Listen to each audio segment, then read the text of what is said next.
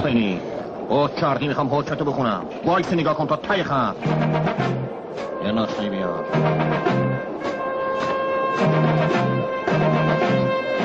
دیگه انقدر کلاه بارمان نکن.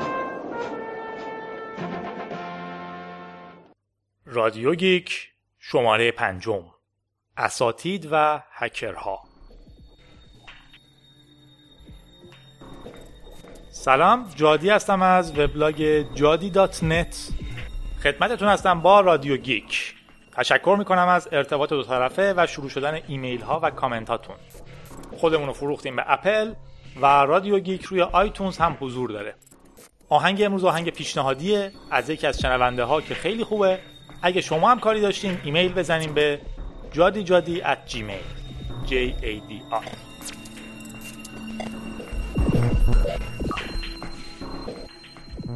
شماره پنجم رادیو گیک پر از اخبار هکرها. در بخش اخبار به خبرهای نگفتنی می‌پردازیم با kernel دو چار خدافظی می‌کنیم می‌بینیم که اف بی آی چجوری یک هکر ناشناس رو دستگیر کرده و در نهایت سوار زیردریایی میشیم و به اعماق آبها میریم تا لایه های پایینتری از اخبار رو نگاه کنیم. دوباره درباره هکرها. و بعد هم جرأت می‌کنیم تا اسم بخش هکرها رو به بخش اساتید تغییر بدیم.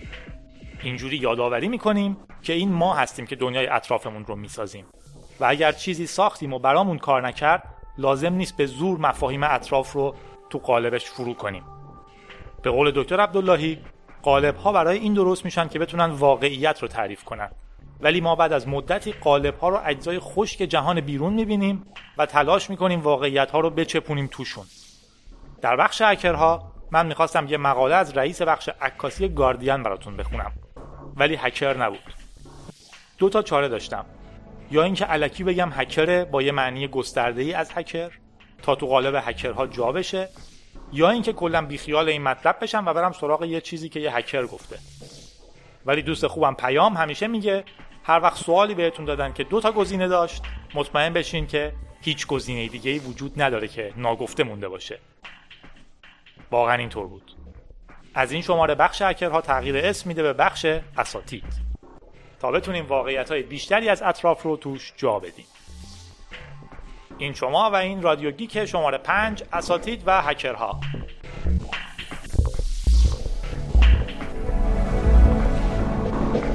اخبار. پایان عمر kernel دو چار.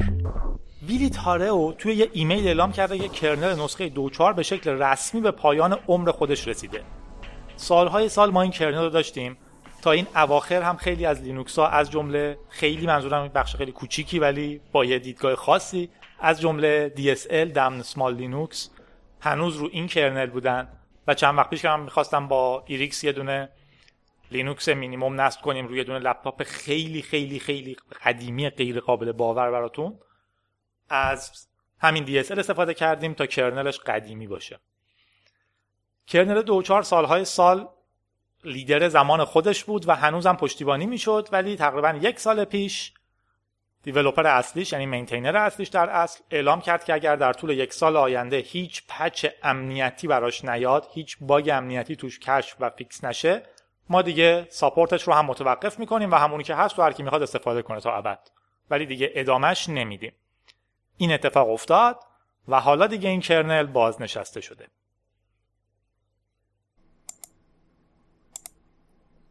نگاهی به صنعت بیپ. این هفته مطلب جالبی توی Businessweek اومد. نگاه می‌کرد به صنعت پورن و مخاطبین و درآمدهاش. خود مقاله خیلی جالبه. من اینجا خیلی باز نمی‌کنم چون نمی‌خوام خیلی لغت های مرتبطش رو استفاده کنم و در عین حال نمی‌خوام خیلی سانسور کنم. ولی کسی دوست داشت بخونتش. از یه طرف جالبه به خاطر اینکه تحلیلی که می‌کنن و ارقامی که نشون میدن از یه سری ابزارهای جذابی اومده که مثلا می‌تونه اون کوکیایی که می‌گفتیم مواظبشون باشیم نشون بده. مثلا می‌تونه بگه محدوده سنی مراجعین چیه؟ از کجا میان؟ کسایی که اینجا اومدن چه جاهای دیگه ای رفتن؟ و اینجور اطلاعات بازاریابی. از نظر فنی هم بسیار جذابه. چون که یکی از سایت های مشهور رو نام می‌بره تو این موضوع که چهار و چهار دهم میلیارد بازدید کننده داره. 75 درصدشون مردان که ربطی به تکنیک نداره. و حدود 29 پتابایت انتقال اطلاعات ماهانه داره. یعنی 50 گیگ در ثانیه. یعنی حداقل این سایت یه خط 400 گیگابیت بر ثانیه می‌خواد تا بتونه جواب کاراشو بده. تازه تو حالت نرمال یعنی این عدد متوسطه. مشخصه که یه مواقعی peak می‌زنه. و حدی که مقاله زده اینه که باید حداقل یک ترابیت بر ثانیه پهنای باند داشته باشن تا بتونن کار کنن و به مشتریاشون جواب بدن که هر کدوم به طور متوسط 15 دقیقه تو سایت میمونن. و این یعنی چنین سایت هایی باید مهندس هایی تو لول گوگل داشته باشن. یه مهندس معمولی نمی‌تونه یه ترابیت بر ثانیه پهنای باند رو مدیریت کنه. مقاله خوبیه بهش نگاه بندازین. خبر دوم ناشناس علیه چین. ناشناس که میگی منظورمون Anonymous ه اون گروه هکری مشهور. دولت شما اینترنت رو در کشورتون کنترل می‌کنه و چیزی که فکر می‌کنه برای خودش خطرناکه رو سانسور. ما تو این دیفیس ها می‌خوایم شورشمون علیه این وضع رو نشون بدیم. این باید متوقف بشه. ما از شما می‌خواهیم ساکت نباشید شما هم باید مقاومت کنید شورش کنید و فرد آزادی باشید که همیشه می‌خواستید.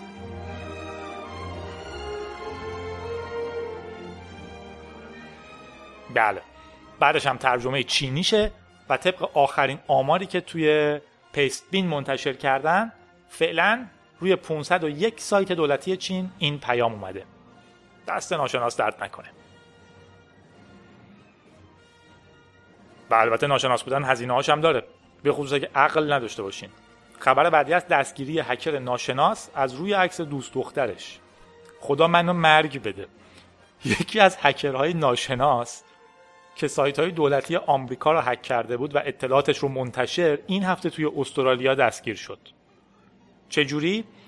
طرف حین این کورکوری های احمقانه که هکرها با دولت ها می‌خونن فکر می‌کنن خیلی خفنن و مثلا می‌تونن یه نفری جلوی جهان وایستن یه کاغذ چسبونده به کمر دوست دخترش مایه خجالت یارو که توی وضعیت خاصی بخش از بدن نشون میده وایستاده و روش برای FBI پیام فرستاده که pwned by w0rmer and CabinCr3w.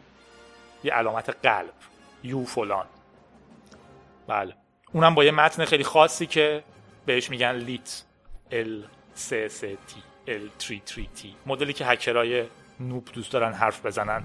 به جای حروف یه چیزای دیگه بذارن مثلا pwned شون P W D w0rmer ش به جای O صفر داره و از این لوسبازی ها حالا در سطح خورده فرهنگ با است ولی کسی که واقعا اف بی آی هک کرده نباید عکس دوست دخترش بذاره اینجا.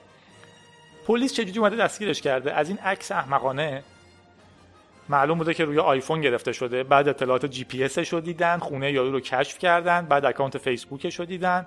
بعد زیر نظرش گرفتن که خیلی مهمه نمیرن دستگیرش کنن چون مدرک لازم دارن و در نهایت هم دستگیرش کردن. درس اخلاقی اینه که یه هکر انانیموس هم می‌تونه خز باشه. از خز بودن فرستادن عکس اونچنانی دوست دخترش از نوشته چسبوندن به کمر دوست دخترش تا این حماقتی که با FBI لازم نیست عکس بچسبونین تهدیدشون کنین. به هر حال اینم از انانیموس های خز. و خبر آخرمون توییتر tweak های MySQL ش رو open source کرد. MySQL تکنولوژی اصلی پشت بانک های اطلاعاتی توییتره. مسائل مورد علاقتون timeline ها خود توییت ها اطلاعات کاربران همه و همشون تو همین بانک اطلاعاتی محبوب ذخیره میشن. من بهش میگم MySQL MySQL هم فکر کنم بهش میگن. نمی‌دونم. به هر حال.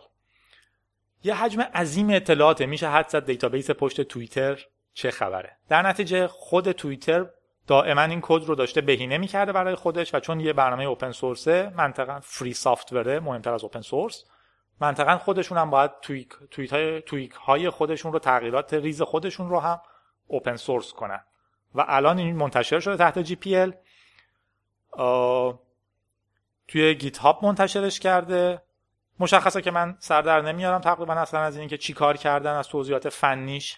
ولی توی سطح بالاتر از چیزهایی مثل بهینه کردن استفاده حافظه کم کردن کار بیدلیل از طریق timeout server side export و restore کردن buffer pool و بهینه کردن مای برای ماشین های SSD نام بردن. به هر حال مشخصا چیزی که یکی بگه من کد مای رو یه خورده اینجاشو بهتر کردم فقط متخصصینش واقعا می‌فهمن چی شده. این بود بخش خبرهامون. در اعماق اقیانوس میبینمتون.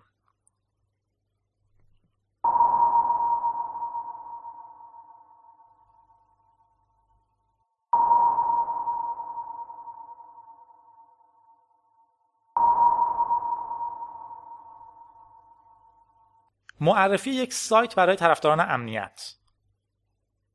تحلیل عمیق خبر نیست ولی سایت قشنگیه. می‌خواستم یه جایی بگنجونم علل حساب اووردمش اینجا. نمی‌دونم بخش معرفی خواهیم داشت نه. یه معرفی برای کسانی که دوست دارن در مورد ایمنی اطلاعات تحقیق کنن چیزی یاد بگیرن و مهارتاشون افزایش بدن یا مهارت های نفوذشون رو و اینجور چیزا. سایتیه به اسم exploitexercises.com exploit خط فاصله exercises.com تمرین های exploit. مجموعه ای از virtual machine ها document ها و خانه هایی که می‌تونین یکی یکی ازشون رد بشین. هر virtual machine چند تا مشکل امنیتی داره که به شما گفته میشه تو کدوم حوزن و گفته میشه اینها رو بخونین که بتونین کشفشون کنین و شما باید اینها رو کشف کنین و ازشون استفاده کنین. مثلا برای گرفتن access root رو اون ماشین. اگر کسی علاقمند به security security سایت خیلی خیلی خوبیه. یه disclaimer هم خودم بگم. رفع مسئولیت کنم. که من خودم اصلا تو اینجور کارا نیستم و کلا هم نظر شخصی اینه که رشته security با اینکه اسمش جذابه و مدخل ورودی خیلی خوبیه برای بچههایی که دوست دارن بیان توی سیستم عامل یا بیان تو کار حتی ولی در سطح business خیلی شاخهای دیگه که اسمشون به این خوشگلی نیست ممکنه خیلی کم دردسرتر و پردرخواستتر و پردرآمدتر باشن. و حتی لذت هک هم توشون خیلی خیلی بیشتر باشه. شما وقتی یه سیستم مثلا VoIP رو اجزاش رو به هم وصل می‌کنین کشف می‌کنین که کجاش به خاطر چه پروتکلی کار نمی‌کنه. یا مثلا وقتی که توی یه سیستم مالی یه پروکسی کوچولو سوار می‌کنین یه جایی که بتونه دو زبون مختلف رو به هم ترجمه کنه به نظرم لذت هک و geek توش بیشتر از اینه که دور بچرخین firmware یه سری firewall رو update کنین از رو سی دی مشخصه که اونها هم کارهای جالبی دارن. حالا من بیمزه هشو گفتم. ما هم کارهای بیمزه داریم. ولی همه با هم نرین قهرمان security بشین. شغل خیلی زیاده. خبر دوم خبر بسیار متاسف کننده یه قانون پیشنهادی اروپا علیه هکرهای کلاه سفید.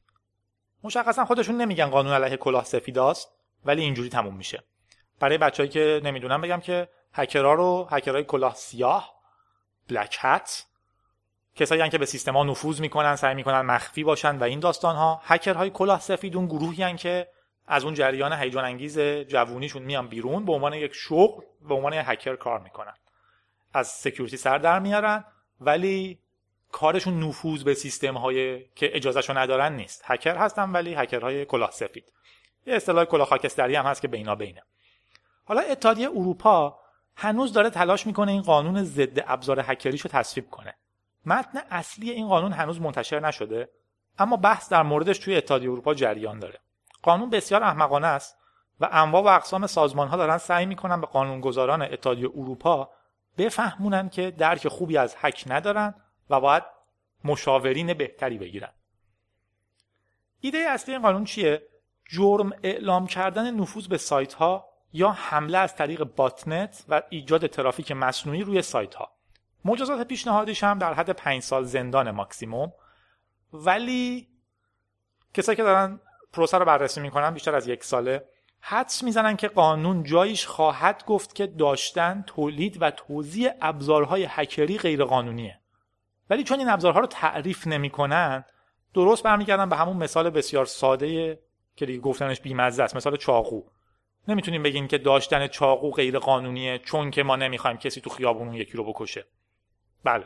نمی‌خوایم بکشه ولی چاقو رو از طریق از طریق غیر قانونی کردن چاقو کار نمی‌کنه.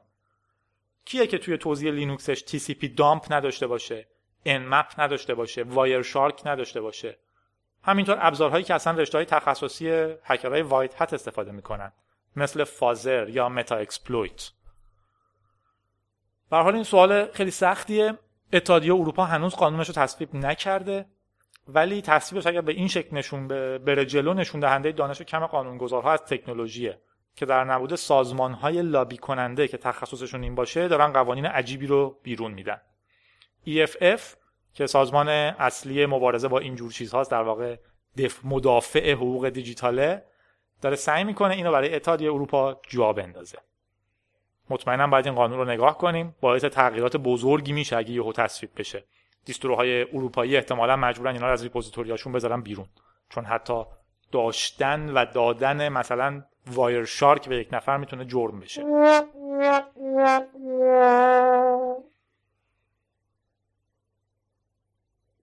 و خبر آخر در اعماقمون حک به نفع جامعه. بذارین از اینجا شروع کنم که یه مشکل توی سیستم بهداشت جهانی وجود داره. بهداشت به یه موضوع تجاری تبدیل شده و یک سری آدم ها می‌تونن پول داروهایی رو بدن که مشکلات درجه دو رو حل می‌کنه. مثلا فراورده های زیبایی پوست بدنسازی ویاگرا یا هرچی مشکلات مهمی هن.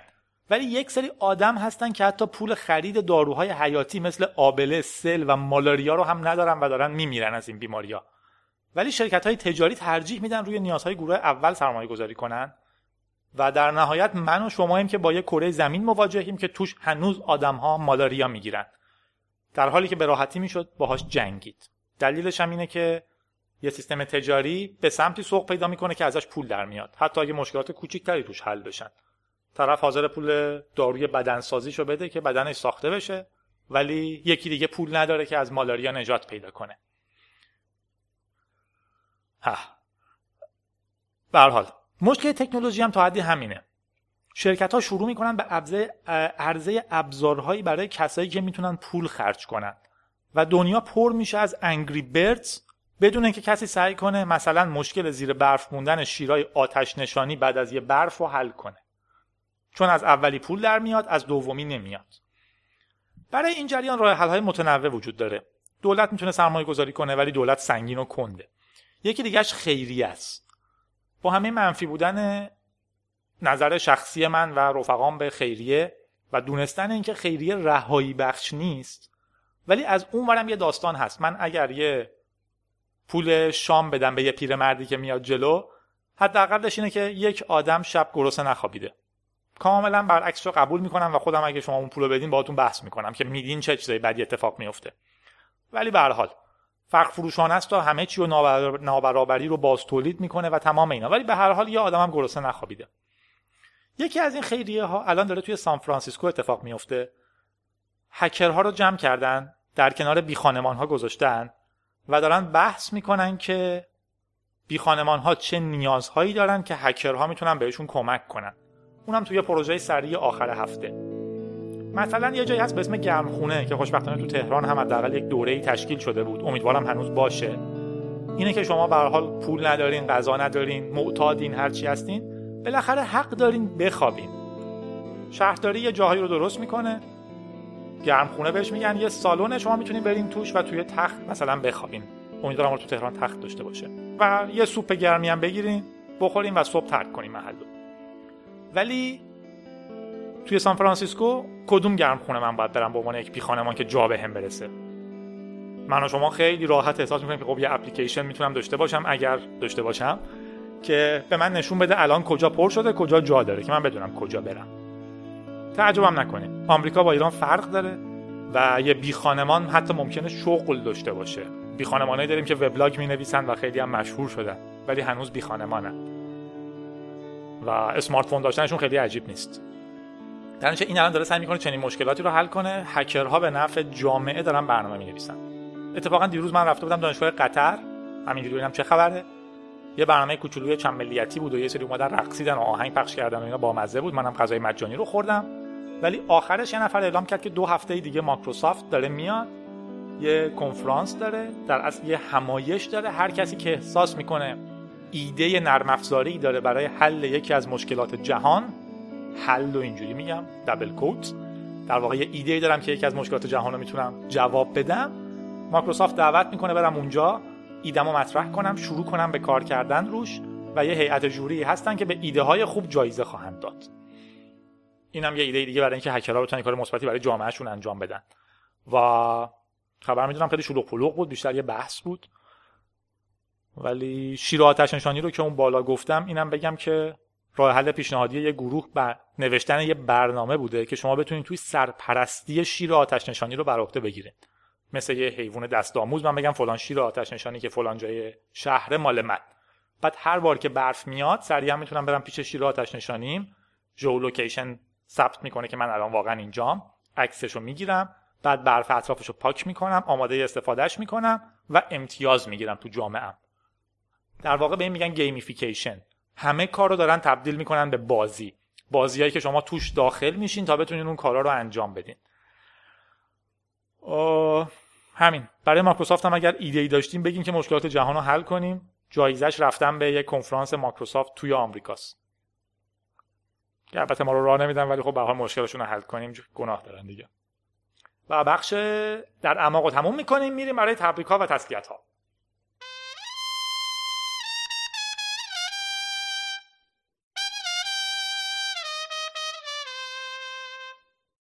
تبریک اول رو میگیم به ویندوز 31 که من و بعضی از همسنای من رو برای اولین بار آورد توی محیط یک سیستم عامل گرافیکی و حالا 20 سالش شده.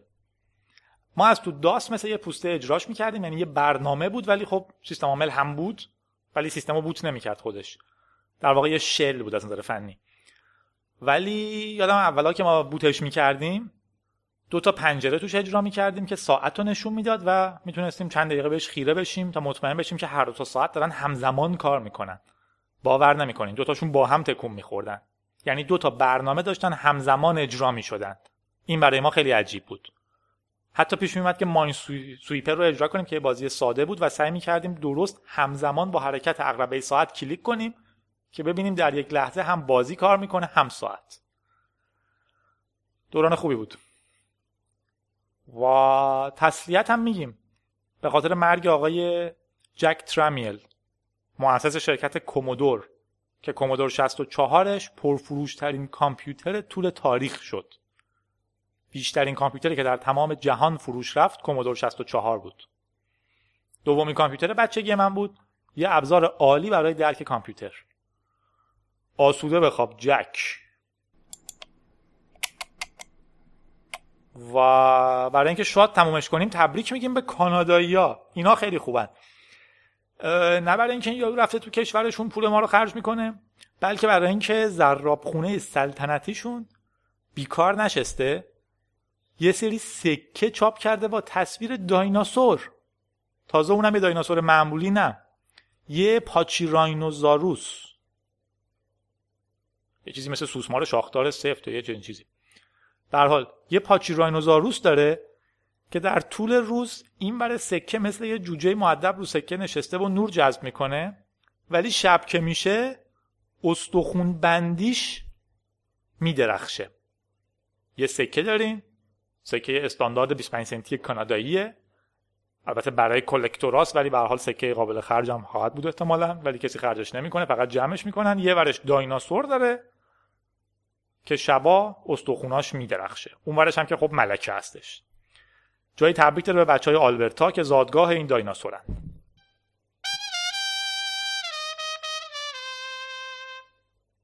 اساتید. هکرهای سابق.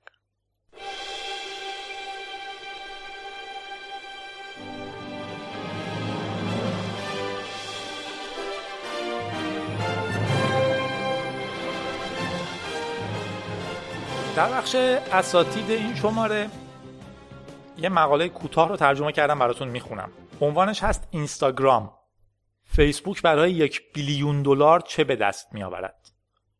نویسندش راجر توس هست. تی اچ توس توت نمی‌دونم توت. در حال رئیس بخش عکاسی گاردین. در نتیجه مهمه به خاطر نویسنده مهم. حرفش هم قشنگه. پس کلمه به کلمه براتون ترجمهش کردم و می‌خونم. ترجمه راحت. اینستاگرام فیسبوک برای یک بیلیون دلار چه به دست می آورد با شغلی که من دارم عجیب نیست که هی در مورد عکاسی چیز بشنوم. سوال درباره فکت هایی مثل اینکه عکس های گرفته شده در دوازده ماه قبل با کل عکس های گرفته شده در تاریخ بشر برابری می‌کنن. همیشه مطرح میشن و از من سوالشون می‌کنن. خب بله کسانی هستن که از هر وعده غذاشون عکس می‌گیرن. یک همکارم هم با یکی از مهمانهای یک عروسی صحبت کرده بود که با دوربین کنون 5D MK3 به قیمت 3000 پوند از مهمونها عکس می‌گرفت و در مقابل سوال این که آیا شما عکاس حرفه‌ای هستین؟ گفته بود نه ولی می‌خوام عکسام خوب بشن. اینستاگرام یک بیلیون دلار فروش رفته. بله یک بیلیون دلار. برای یک نرم افزار اسمارت فون که اجازه میده عکس هاتون رو شبیه عکس های قدیمی پولاروید بکنین و برای دوستاتون بفرستینش. البته احتمالا کارهای دیگه هم می‌کنه اما نقل قول غیر دقیقی از مارک تاپفلر که من نمیم کیه می‌کنم تحت این عنوان که کلی پول برای اگر نه دقیقا هیچ چیز که یک چیز خیلی کم. حالا هم می‌دونم که نباید اینو بپذیرم. ولی من از بعضی از این برنامه های تغییر تون رنگی عکس ها خوشم میاد. بعضی افکت ها قشنگ هستن و کاملا می‌تونن یک عکاس تازه کار رو خوشحال کنن. بیزرار هم هستن و احتمالا طول عمرشون هم کم خواهد بود. در آخر کار فقط تصویر زیر این process های الکترونیکی که ارزش داره. اکثر مواقع فیلترها اشکالات و نقاط ضعف عکس اصلی و شخص عکاس رو میپوشونن. این موضوع سریعا به یک کلیشه تبدیل خواهد شد. و اگر قرار ادامه بده لازم خواهد بود که کارهای جدیدی بکنیم. این یک بیلیون توسط فیسبوک هزینه شده تا این شرکت صاحب بخش دیگری از حافظه تصویری جهان بشه. ولی چرا گرفتن عکس هنوز اینقدر مرسومه؟ چرا مردم هنوز دارن عکس می‌گیرن و سراغ فیلم برداری نرفتن؟ خب شما خودتون ویدیو رو امتحان کردین. کار ویدیو تا وقتی که شروع به edit نکردین به نظر ساده میاد. اگر یک ویدیوی بد گرفته باشین فقط با یک جوک بد طرف نیستین بلکه یک جوک بد حوصله سربر تولید کردین. اما با عکاسی و برنامه های تغییر تون می‌تونین در یک لحظه اثری edit شده و آماده ارائه تحویل بدین. عکاسی به عنوان روشی برای نوت برداری رو هم دست کم نگیرین. نه فقط برای ثبت لحظات زندگی بلکه به عنوان یک ابزار برای حرفه‌ای ها از پزشک گرفته تا لوله کش برای ضبط و انتقال وضعیت کارهاشون از عکاسی استفاده می‌کنن. ضرب مسئله هست که میگه هر تصویر ارزش هزار کلمه رو داره و حالا این هزار کلمه با یک فشار روی شاتر تولید میشه. می‌دونم که مقاله یه خورده حتی بگیم بی سر و تهی بود ولی گاردین چاپش کرده. نویسنده اصلیش دبیر بگیم یا رئیس بخش عکاسی گاردینه. و همین هم اتفاقا جذابش کرده که لازم نیست انقدر منطقی از هر پاراگراف برسیم به پاراگراف بعد. تو پاراگراف ها چیزای مختلف گفته. حرف اصلیش این بود که عکس خیلی مهم شده. همه دنیا دارن عکس می‌گیرن و اینستاگرام هم چیز خیلی عجیبی نیست از نظر فنی ولی چیزی که یک میلیارد دلار ارزش داشته اون همه عکسی بوده که توش بوده. و الان صاحبشون فیسبوکه. و عکاسی میمونه چون کاربردهای جدیدی داره. در بخش موسیقی یکی از دوستان عزیز حمید قدم خوبی جلو گذاشت و آهنگ پیشنهاد داد. این هفته به پیشنهاد حمید با ماهسون هستیم. با آهنگ یخیل مادم که میشه زمین نخوردم که همون معنی شکست نخوردن رو میده. قسمت اصلیش میگه یخیل مادم یعنی اینکه هنوز زمین نخوردم. آیاختایم هنوز سر پا هستم. میگه که من با دردها و قصه ها و همه چی در مقابل ظلم ها و بدی ها شکست نخوردم و همینجا هستم. این شما این محسون.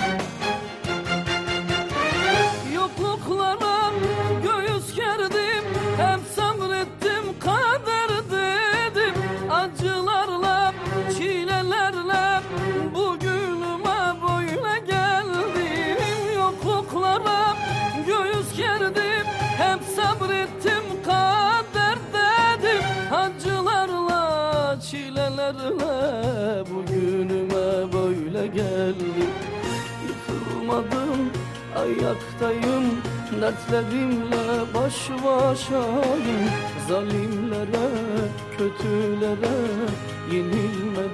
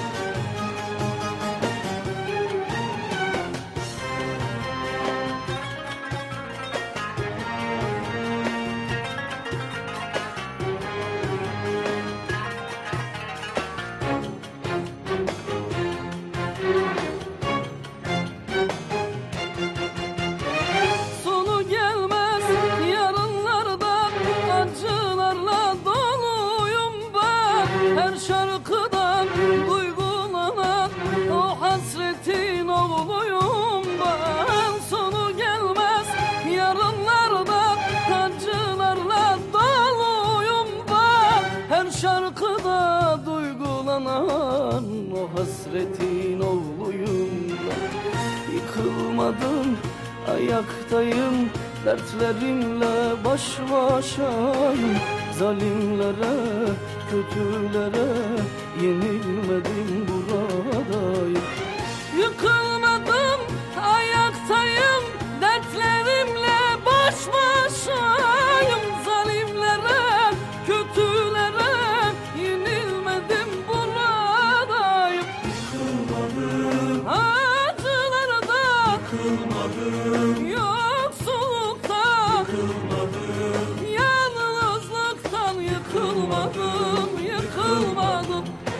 Yıkılmadım Çilelerden Yıkılmadım Sensizlikten Yıkılmadım. Bu dertlerden yıkılmadım Yıkılmadım.